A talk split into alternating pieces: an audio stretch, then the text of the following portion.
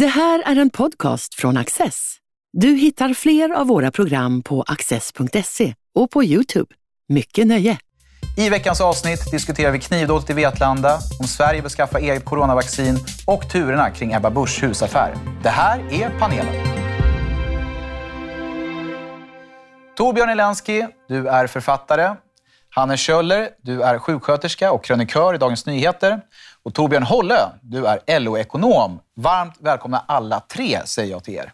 Vi ska börja med de tragiska händelserna i Vetlanda, där en drygt 20-årig man knivhuggit 7 personer innan han själv blev skjuten av polis.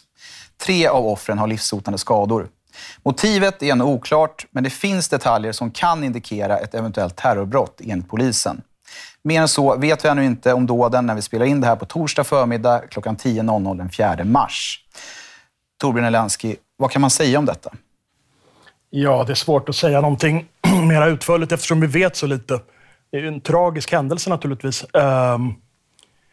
Det svåraste kommer väl bli, antar jag, att avgöra om det är terrorbrott eller inte. För oavsett om han har ropat någonting eller sagt någonting eller haft kontakt med folk kan han ju också ha psykiska problem av olika slag.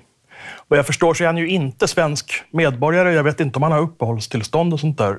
Och om han eventuellt då inte har uppehållstillstånd, det är ju andra gången någon som inte skulle vara i landet har begått dåd. Oavsett motivet bakom det. Av det här slaget vill jag säga. Så att det är ju väldigt bekymmersamt. Vilket är det andra fallet du tänkte? Ja, jag tänkte på Akilov på Drottninggatan. Men om det här då klassas som terrordåd. Men återigen, det kommer man ju diskutera fram och tillbaka. För vissa vill ju naturligtvis inte att det ska vara det, medan andra till varje pris vill att det ska vara det. Det finns inga objektiva kriterier som är riktigt pålitliga. Men det är ju en fruktansvärd tragedi. Vetlanda är också en tämligen liten ort. Jag såg att det är ungefär en 50-del av antalet invånare som finns på Södermalm som bor där. Så att när så många personer skadas, och det är då indirekt eller direkt drabbar deras familjemedlemmar, vänner, hela stan. Det känns naturligtvis på ett sätt som måste vara helt fruktansvärt. Alltså. Vi minns hur Drottninggatan var som en chockvåg för alla stockholmare. Och detta där måste ju vara minst lika förödande. Jag tror det är ungefär 13 000 invånare i Vetlanda. Ja, det är inte mycket. Hanne, vad tänker du? Nej, men jag vill bara korrigera en uppgift här. Vad jag förstår, alla uppgifter är ju preliminära nu, men vad jag förstår så är ju den här mannen inskriven i folkbokföringen sedan 2018, vilket innebär att han har svenskt uppehållstillstånd. Han hade ju också omfattande hjälp av socialtjänsten, vad jag har förstått. Och jag tänker att det kanske inte heller spelar så stor roll vad han har läst på nätet eller inte, utan det kan naturligtvis göra det. Det kan ju vara en fullfjädrad terrorist som har lurat alla, jag vet inte det.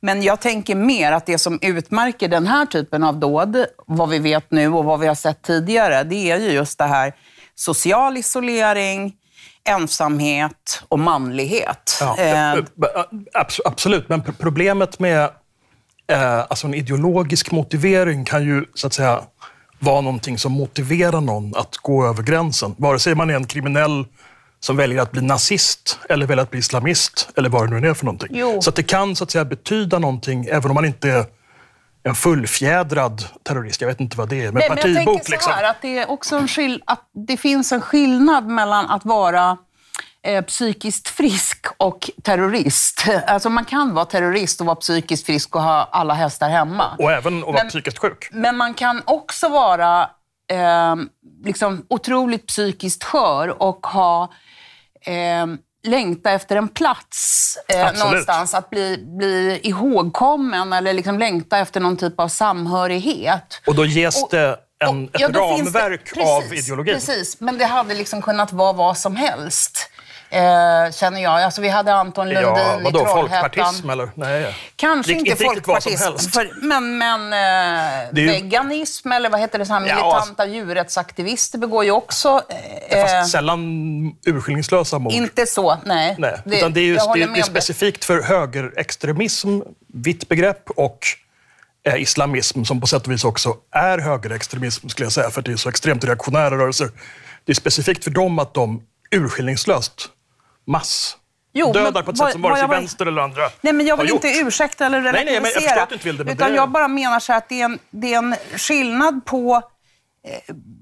alltså vissa av de här ledande personerna i IS eller i Al-Qaida, där går det ju liksom inte att med sociala åtgärder få dem att bli folkpartister. Nej, naturligtvis inte. Utan, men jag menar att det finns en sårbarhet hos unga män som kan liksom ta sig olika uttryck. Absolut. Och medan liksom kvinnor skär sig, kvinnor som mår psykiskt dåligt, unga kvinnor, de skär sig själva. Och män som mår psykiskt dåligt och är socialt isolerade och inte har något sammanhang, de kan skära eller skjuta andra. Det finns någon dragning till... Absolut, våld. men då är det så att säga både psykvården som inte riktigt räcker till, tror jag, men även det här att skulle jag vilja säga att man har varit väldigt släpphänt mot islamistiskt våld i Sverige. Det gäller ju även IS-återvändare som jag förstår, enligt vad det stod häromdagen i tidningen, kan så att säga välja Sverige för att de har löper mindre risk att bli straffade här och så vidare. Så att säga, alltså det hänger ihop, vill jag ändå hävda. Jag vill också säga det här, för det kommer säkert sägas detta att psykvården inte räcker till. Men frågan är vad psykvården ska göra. Jaja. Alltså psykvården kan inte ge människor kompisar eller kan inte ge människor en fullgod skolgång eller liksom ett socialt sammanhang eller så. Så att det finns också en tro, man säger ofta så här, men herregud, de behöver ju vård. Ja, men vilken vård då? Mm. Hur vårdar man? Vad finns det för behandling för en människa som är liksom vilsen och ledsen och ensam eller vad han nu än är, eller arg eller gillar våld eller vilken tablett tar man då? Nej, och då kan ju just olika typer av sammanhang, religiösa, politiska, extremistiska, vara det som kan fånga upp någon på olika sätt, online eller... Ja, men om jag bara får säga det, jag tänker en sak. Alla säger så här, det är jättehemskt och det är så, och det är det naturligtvis. Men det här har vi sett i alla tider. Vi kommer att få se det i alla tider, den här typen av liksom, personer, vanligtvis män, som löper amok på något sätt. Och vi kommer vara upprörda varje gång och säga att vi måste göra någonting. Men jag tror att det finns en normal variation i vårt samhälle med människor som liksom inte passar in. Det är ett bekymmer. Absolut. Men jag är inte säker på att det finns en lösning. Vi måste snart gå vidare i det här ämnet. Men innan vi gör det så vill jag veta lite vad Torbjörn tänker. Alltså det som vi vet så lite om det, så är svårt att spekulera kring det. Men det jag tänker på det är hur lång tid det tog för polisen att komma. Om jag förstod det rätt så tog det 18 minuter. 18 minuter är väldigt mycket. Och vi pratar liksom inte mitt ute på landet, vi pratar inne i ett samhälle. Så att jag tror att detta också kan ställa... Och dessutom mitt på dagen också. Liksom, så att jag tycker det är förvånansvärt lång reaktionstid. Och, så att det tror jag också kommer bli en viktig fråga. Alltså hur polisbemanningen ser ut i mindre samhällen i Sverige. En sak jag funderar på är det här med stad- och landperspektivet. Kommer det här, att det hände just i Vetlanda och inte i till exempel Stockholm, vilken betydelse fick det i den inledande bevakningen? Ja, men tillbaka till polisen, så att hade det hänt i Stockholm så hade detta varit över på några minuter. Alltså 18 minuter, det är jättelång tid. Att han fick gå omkring så pass länge och röra sig på så pass stort område och försöka ha hjälp så pass många människor. Så att det tycker jag är en viktig fråga, liksom, hur behandlar vi, liksom, hur ser vi till att vi skapar trygghet i mindre samhällen? Det är en viktig fråga, tycker jag. Sen finns det ju en gräns även där för hur många poliser man kan ha på varenda ort. Alltså det... Ja, men Vetlanda, det är liksom, vi pratar inte liksom en mindre by, vi pratar ett samhälle. Liksom. Absolut, Vetlanda måste ha en polisbevakning. Det är svårt att säga att man inte ska ha det. Nej, men man ska ha det naturligtvis. Frågan är hur omfattande den kan vara i varje Vetlanda som finns. Liksom. Vi måste tyvärr lämna ämnet. Våra tankar går till offren och vi hoppas att alla ska klara sig. Verkligen. I onsdags meddelade Region Stockholm att den tredje coronavågen är här. Och oron för att den ska sprida sig i Sverige är påtaglig. Regeringen säger sig vara redo att stänga ner samhället ytterligare om så krävs. Och samtidigt fortsätter vaccineringen i EU att gå långsamt. Borde Sverige, likt flera andra länder, försöka ordna egna vaccinavtal utanför EU-samordningen? Det tycker i alla fall oppositionen. Torbjörn Hållö, vad tänker du kring det här? Alltså jag tänker, alltså man måste, just nu känns det lite deppigt därför att nu är mutationerna här, vi får en tredje våg, det går lite trögt med vaccineringen, inte minst i det området som vi spelar in det här, i det vill säga Stockholmsområdet. Men ändå så måste man ändå, i grund och botten så är vi i ett mycket bättre läge än vad vi kanske trodde vi skulle vara. Pandemin slog till i början på 2020 och redan i slutet på 2020 så hade vi flera fungerande vaccin som började sättas in i människors kroppar. Och vi får ju bara fler och fler vaccin på plats. Så att i grund och botten så är det ju väldigt hoppfullt det som sker nu. Och det är också väldigt hoppfullt det som sker nu. För nu har vi, dels har vi, nu har vi också empirin. Alltså de länder som har kommit långt med vaccineringen, Israel och Storbritannien till exempel, där ser vi hur dödstalen nu går ner bland de grupperna som vaccineras. Så att även om det känns lite deppigt just nu och lite jobbigt just nu men vi ser ju ljuset i tunneln. Och jag tror säkert att vi efterhand kommer diskutera om det var den bästa lösningen att göra den central upphandling från EU:s sida eller inte. Jag tror att nu tror jag det är väldigt svårt att tänka att nu efterhand ska liksom börja upphandla. Jag föreställer mig att det tåget har gått sedan länge. Jag kan ha fel, men så tror jag att det är. Men jag uppfattar också den här diskussionen och kritiken som nu finns mot EU delvis som man har valt olika metoder. Alltså Storbritannien körde ett snabbare spår för att godkänna ett antal vaccin medan EU gjorde en mer genomgripande undersökning. Och det är klart att uppstår inga problem så framstår naturligtvis Storbritanniens metod som det smartaste för då får man ut vacciner snabbare. Å andra sidan, skulle det finnas några problem så innebär EUs mer liksom metodiska tillvägagångssätt större möjlighet att identifiera de här problemen. Och jag tror egentligen också att det, med tanke på hur mycket vaccinskepticism som finns, så tror jag att det är viktigt att man gör det på ett trovärdigt sätt så att så många som möjligt faktiskt också väljer att vaccinera sig. Det är lite av mina tankar. Ulf Kristersson, han säger ju att regeringen har gjort alldeles för lite, man är för passiv, man borde liksom försöka hitta då vaccin utanför den här EU-samordningen. Finns det någon substans i den kritiken, tycker du? Eller? Jag tycker att man kan ha väldigt många invändningar mot regeringens generella covid-hantering. Just det med vaccin, som sagt, jag tror att det tåget... Men det är ju en kritik som skulle lyfts av för länge sedan, alltså när vi började planera för detta. Jag har svårt att se att man nu i mars ska liksom kunna... korrigera detta, utan nu är vi i detta tillsammans i Europa och vi får göra det bästa av det. Och jag tror att vi får upp produktionen när vi adderar. Nu kommer Johnson & Johnsons deras vaccin också, som dessutom bara behöver skjutas in en gång, vilket är jättebra.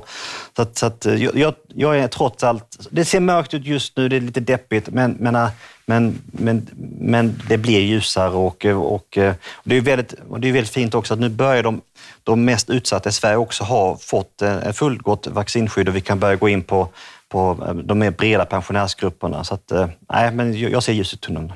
Hanna? Nej, men jag kan ha fel, ska jag säga igen. Men som jag uppfattar det så är det ju bara ett gigantiskt politiskt slag i luften, för det finns ju inget vaccin att köpa.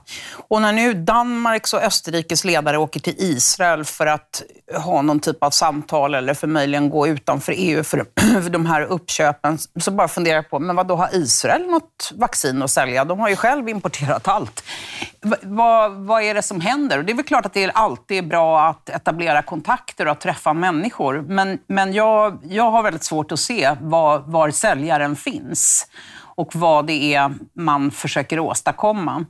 Det har ju varit väldigt mycket politik i den här coronapandemin överhuvudtaget från olika ledare, där jag tycker att Sverige har varit stabilt och stadigt och inte gått i fällan med Danmark som har slagit ihjäl alla minkar och man har stängt skolor och man har gjort en rad saker för att visa att man är handlingskraftig. Och det var även det som Ulf Kristersson sa här i radion i morse, hörde jag honom säga att men man måste liksom visa att man har försökt. Ja, men om man vet från början att det är totalt meningslöst, då blir det liksom som, men vi har i alla fall försökt. Jag kan inte se poängen med det. Det är den ena aspekten. Den andra aspekten är ju hur vi hänger ihop. Det vi längtar efter är ju ett samhälle där vi kan liksom träffas igen, resa och mötas.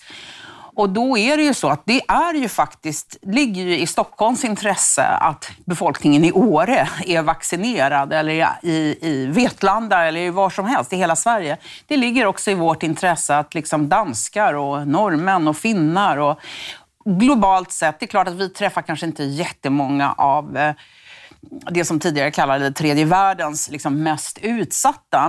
Men alla hänger vi ju ihop. Så att jag har liksom väldigt svårt att se att det finns liksom ens någon egen nytta i att liksom försöka roffa åt sig någonting som inte ens finns på marknaden.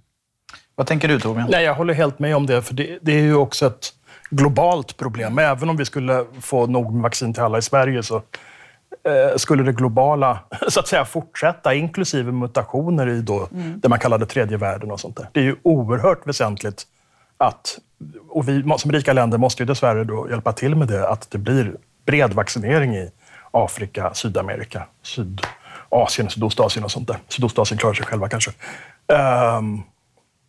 Samtidigt så en annan sak vi ser ju i EU, det blir mycket slitningar i samband med det här. Det är ju inte bara Sverige som ligger efter. I Tyskland har de, jag förstår, stora mängder av AstraZenecas vaccin som de liksom inte har distribuerat olika skäl. Samma sak i Frankrike, medan Ungern och Orbán själv lät sig injiceras med kinesiskt vaccin. Skulle ju inte jag göra, förlåt mig.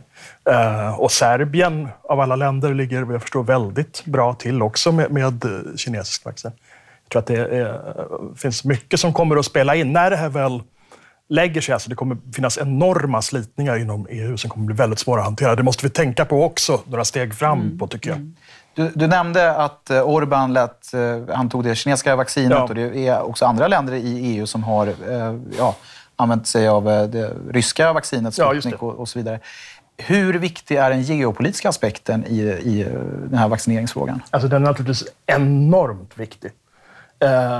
För Kina gör allt de kan för att vinna poäng på det här genom att både distribuera, sälja vaccin, precis som de tidigare sålde sina masker som inte var särskilt effektiva och så vidare. Det är oerhört viktigt. Kinas ekonomi är nu, jag förstår också, i stort sett den enda i världen som faktiskt har börjat ticka uppåt. Medan till exempel Sydkorea, som ju är ett sånt där succéland, går ner för första gången på över 20 år.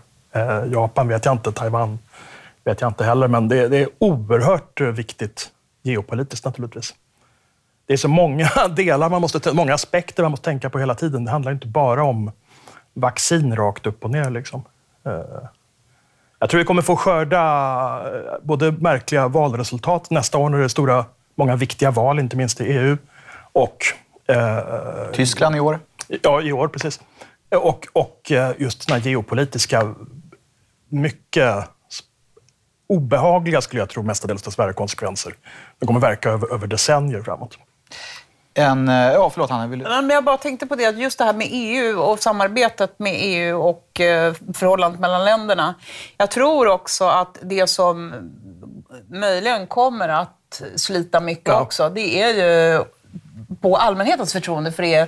Det är ju det här med hur man inte ser ut att kunna lösa frågan om vaccinationspass, som ju verkligen är en EU-fråga. Absolut. Det är en super-EU-fråga, och det är liksom guldläge för unionen för att ha en strategi för det. Och jag tycker den här pandemin har ju rullat tillräckligt länge, så man borde ha börjat fundera på det här väldigt, väldigt tidigt. Och återigen, den här vaccinationspassfrågan är ju allra viktigast för de fattigaste länderna i EU, som är de som är mest beroende av turism också. Fattig relativt begrepp, men ändå Grekland, Italien och Spanien inte minst. Även Frankrike behöver ju turism. Inte fattigt precis, men...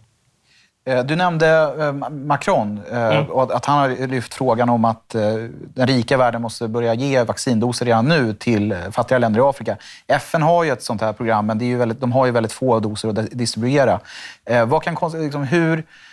Hur realistiskt är det att ledare i västvärlden redan nu ska börja diskutera att ge bort doser till fattiga delar av världen? Även om det liksom... Det går ju inte politiskt så länge inte doserna räcker här. Det är helt uppenbart. Fast i praktiken kommer det ju längden att vara viktigt. För Macron och Frankrike är ju alltid i Afrika speciellt. För de tycker ju fortfarande att de är en sorts beskyddare av Afrika där. Jag vet inte om afrikaner tycker det, men de skulle bli glada ifall de fick vaccinationsdoser, det antar jag. Men politiskt är det ju naturligtvis helt omöjligt att ge bort någonting. Framförallt ge bort någonting man inte ens själv har än. Jag tror att siffrorna... Alltså jag tror att det är svårt att avkräva all turism förrän vi får ner dödstalen och vi börjar få se till att smittotalen också börjar se bättre ut. Men när det sker, vilket inte är så långt bort i vissa länder, men då måste vi göra, för det är precis som Hanna var inne på, det är ju rationellt för oss själva att se till att vaccin kommer ut till andra länder. Jag menar, inte minst att till exempel börja se till att vaccin kommer till sjukvårdssystemet i tredje världen, så tredje världens sjukvårdssystem inte ramlar samman. Jag noterade bara inte att det var någon berömd hjärtspecialist jag tror det var i Sydafrika som nu dog i covid-19, och många av de här länderna har ju väldigt, det är så tunt.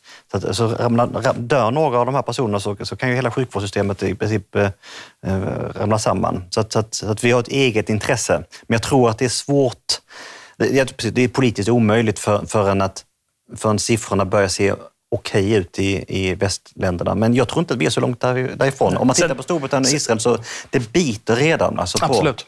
Sen är det ju också ytterligare i de här slarvet uttryckt tredje världen-länderna är ju också alltid det här korruptionsaspekten som är problematisk. Afrikanska länder har fått rekordstort stöd nu från IMF. Jag kommer inte ihåg siffrorna, men det är enorma summor.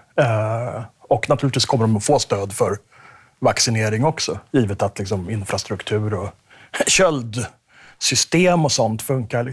Men jag tror att risken också för backlash i form av korruption är oerhört stor och väldigt farlig. Men jag tänker så här, man behöver inte gå så långt som till den afrikanska kontinenten, utan man kan bara säga så här att i Stockholm så är ju vaccinationsgraden också otroligt låg i förhållande till andra delar av landet, och att Gotland skulle säga att men ni får lite av våra doser, det skulle också vara politiskt omöjligt. Ja. Men sen skulle jag säga också att jag hörde den här vaccinationssamordnaren som pratade tidigt, kan det ha varit i januari eller något sånt där, i samband med det här att det stoppades leveranser till Sverige, så sa man ju redan då att man hade köpt in 27 miljoner doser gånger 2 så att säga, eller någonting sånt. Så vi hade ett överskott från början, så detta med att man skulle ge andra, det fanns, om jag har förstått saken rätt, redan med i planen. Så man har förstått att vi måste vaccinera världen. Mm. Ömsom hopp, ömsom förtvivlan. Nu måste vi tyvärr hasta vidare till veckans tredje och sista ämne. Turerna kring KDs partiledare Ebba Busch husköp fortsätter att skapa rubriker. Det hela började när säljaren av huset, en 81-årig man, ångrat sig efter att köpet genomförts. Historien har sedan utvecklats till en följetong i medierna, och nu har åklagare inlett en förundersökning om grovt förtal efter att Busch på Facebook skrivit att ett juridiskt ombud som har koppling till husköpet tidigare har blivit dömd för brott. Ja, Hanna, vad betyder den här historien för KD? Ja, den är ju besvärlig för KD, men jag kan ju till delar förstå Ebba Busch. Och så vitt jag förstår det, återigen, nu säger jag hela tiden här att jag inte vet, att jag har för lite information. Men så vitt jag förstår så är ju själva det här husköpet, det är ju en sak där jag förmodar att hon kommer vinna den här processen, och det är inget skambud hon har betalat för den här, för huset heller, som jag förstår det. Men däremot så var det ju olämpligt med det här inlägget på Facebook. Men jag kan också förstå att hon lackade ur och att hon ville ge tillbaka. Hon befann sig i en position där hon var i någon typ av underläge, kan man säga ändå, i detta. Därför att hon som politiker kan inte göra vissa saker som då den andra parten har möjlighet att göra. Men det var olämpligt. Vad tänker jag, Torbjörn? Jag tänker två saker. Det ena är att jag tror tyvärr att detta kan sätta ett dåligt prejudikat för vad media rapporterar kring. Alltså att man helt enkelt går in i privatekonomiska förhavande för ledande politiker på ett sätt som jag inte riktigt... jag kan ha fel, men jag ser inte riktigt att detta skett tidigare. Det skapar ju uppenbarligen en möjlighet till någon typ av, kallar det för, lätt utpressningssituation för de som har affärstransaktioner med en politiker, om man säljer bil eller köper en båt eller säljer eller köper ett hus i det här fallet. Att veta om att om man blir missnöjd i den här affärstransaktionen, då kan man gå till media och klaga. Jag tror att det är ganska olyckligt, och jag tror att det är lite deppigt, tror jag. Jag tror, för nu har vi satt i predikat om att man kan göra så här. Det är det ena. Och det andra är väl att även om jag håller med Hanna, det verkar ju att Ebba Busch har väl rätt i sak i någon mening, verkar det som. Men att ha rätt och få rätt är två olika saker. Så att jag har lite svårt att förstå varför hon liksom inte drog öronen åt sig med samma när hon insåg att den här säljaren uppenbarligen hade personer omkring sig som var beredda att använda olika typer av metoder. Att hon inte bara liksom gav sig, att hon inte bara lämnade gegget. Men på ett mänskligt plan så kan man förstå det, att man har rätt. Jag vänder mig till den andra Torbjörn. Vad tänker du? Ja, jag måste säga att jag har väldigt svårt att förstå det här enorma engagemanget som hennes privata angelägenheter väcker hos pressen. Det är ju nästan så att man undrar om det är någonting annat. Jag vill inte påstå att det är någon sorts kampanj mot henne, men det verkar ju ändå som ganska ovidkommande i det stora hela. Sen tycker jag trots allt så att hon borde väl ha fattat att det här var farligt. Och så valt att vara mer strategisk. Hon hade kunnat retirera liksom, eller sådär. Och framförallt inte skriva på Facebook såna här kommentarer om folk. Jag tycker ju då överhuvudtaget att politiker och speciellt partiledare, ministrar på högre nivå, de borde inte ha sociala medier. Egentligen alls. Alltså, jag tror inte det är bra. Och jag tror att den här, det vi ser nu dessutom är så att säga, jag vet inte om det är riktigt i första gången, men det en av de första gångerna i alla fall som vi på allvar ser baksidan av den här märkliga intimiseringen som finns också i förhållande till politiker. Alltså politiker försöker ju, vad jag förstår, somliga mer än andra att liksom tala till väljarna genom att träda fram som en sorts privatpersoner, visa upp sitt liv och sådär. Äta semlor. Och de kanske skulle ta det lite lugnt med det, för att om man gör det, då måste man vara beredd också på att även de liksom delar av ens liv som man kanske inte vill visa upp kommer att exponeras. Den där intimiseringen tycker jag är ett politiskt problem överhuvudtaget. Hanne? Nej, men jag tänker att det är ju vissa saker som följer med ett liv i offentligheten och inte minst om man är politiker. Och vissa saker är ju rimligt. Jag tycker ju till exempel att det var väldigt rimligt kritiken mot Dan Eliasson när han åkte till Kanarieöarna var det, va? Ja, naturligtvis. Ja.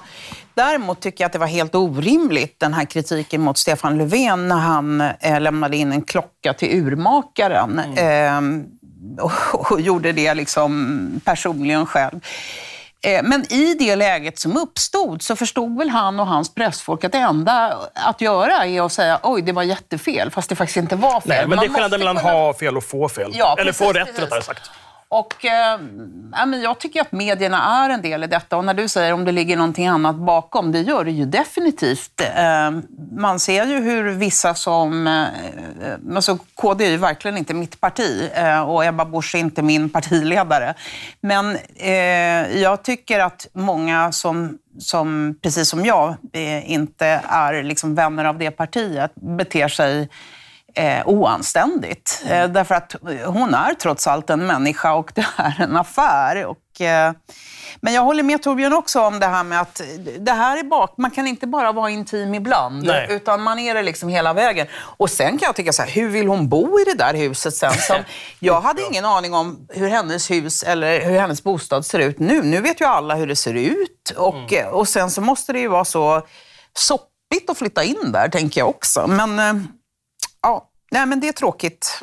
Vi ska alldeles strax runda av, men den här frågan ska ju avgöras i domstol i oktober. Hur goda är chanserna för KD att prata om någonting annat än det här husköpet fram till dess? Ganska dåliga, va? Ja, men det är ju det som är aspekten på det. Och det är därför man också undrar så här, om hon var på väg ut, om hon har tröttnat, för uppenbarligen tycker hon ju att det här huset är viktigare än partiet. Det är väl liksom en slutsats man kan dra, för annars hade hon ju släppt det. Gissar jag. Ja. Det är också en återkommande sak, en känsla av. Mer och mer känner man att för väldigt många framstående politiker så är egna hus och motsvarande kanske lite viktigare än politiken. Och det är ju inte heller något vidare lyckad utveckling. Inte för att vi vill ha fanatiska politiker som offrar allt för sakfrågorna, men kanske lite mer åt det hållet ändå. Och där måste vi avsluta veckans avsnitt av panelen. Stort tack för att ni har varit med och stort tack för att ni har tittat. Du har just lyssnat på en podcast från Access. Du vet väl att vi också är en tv-kanal och tidning? Teckna en prenumeration idag på access.se.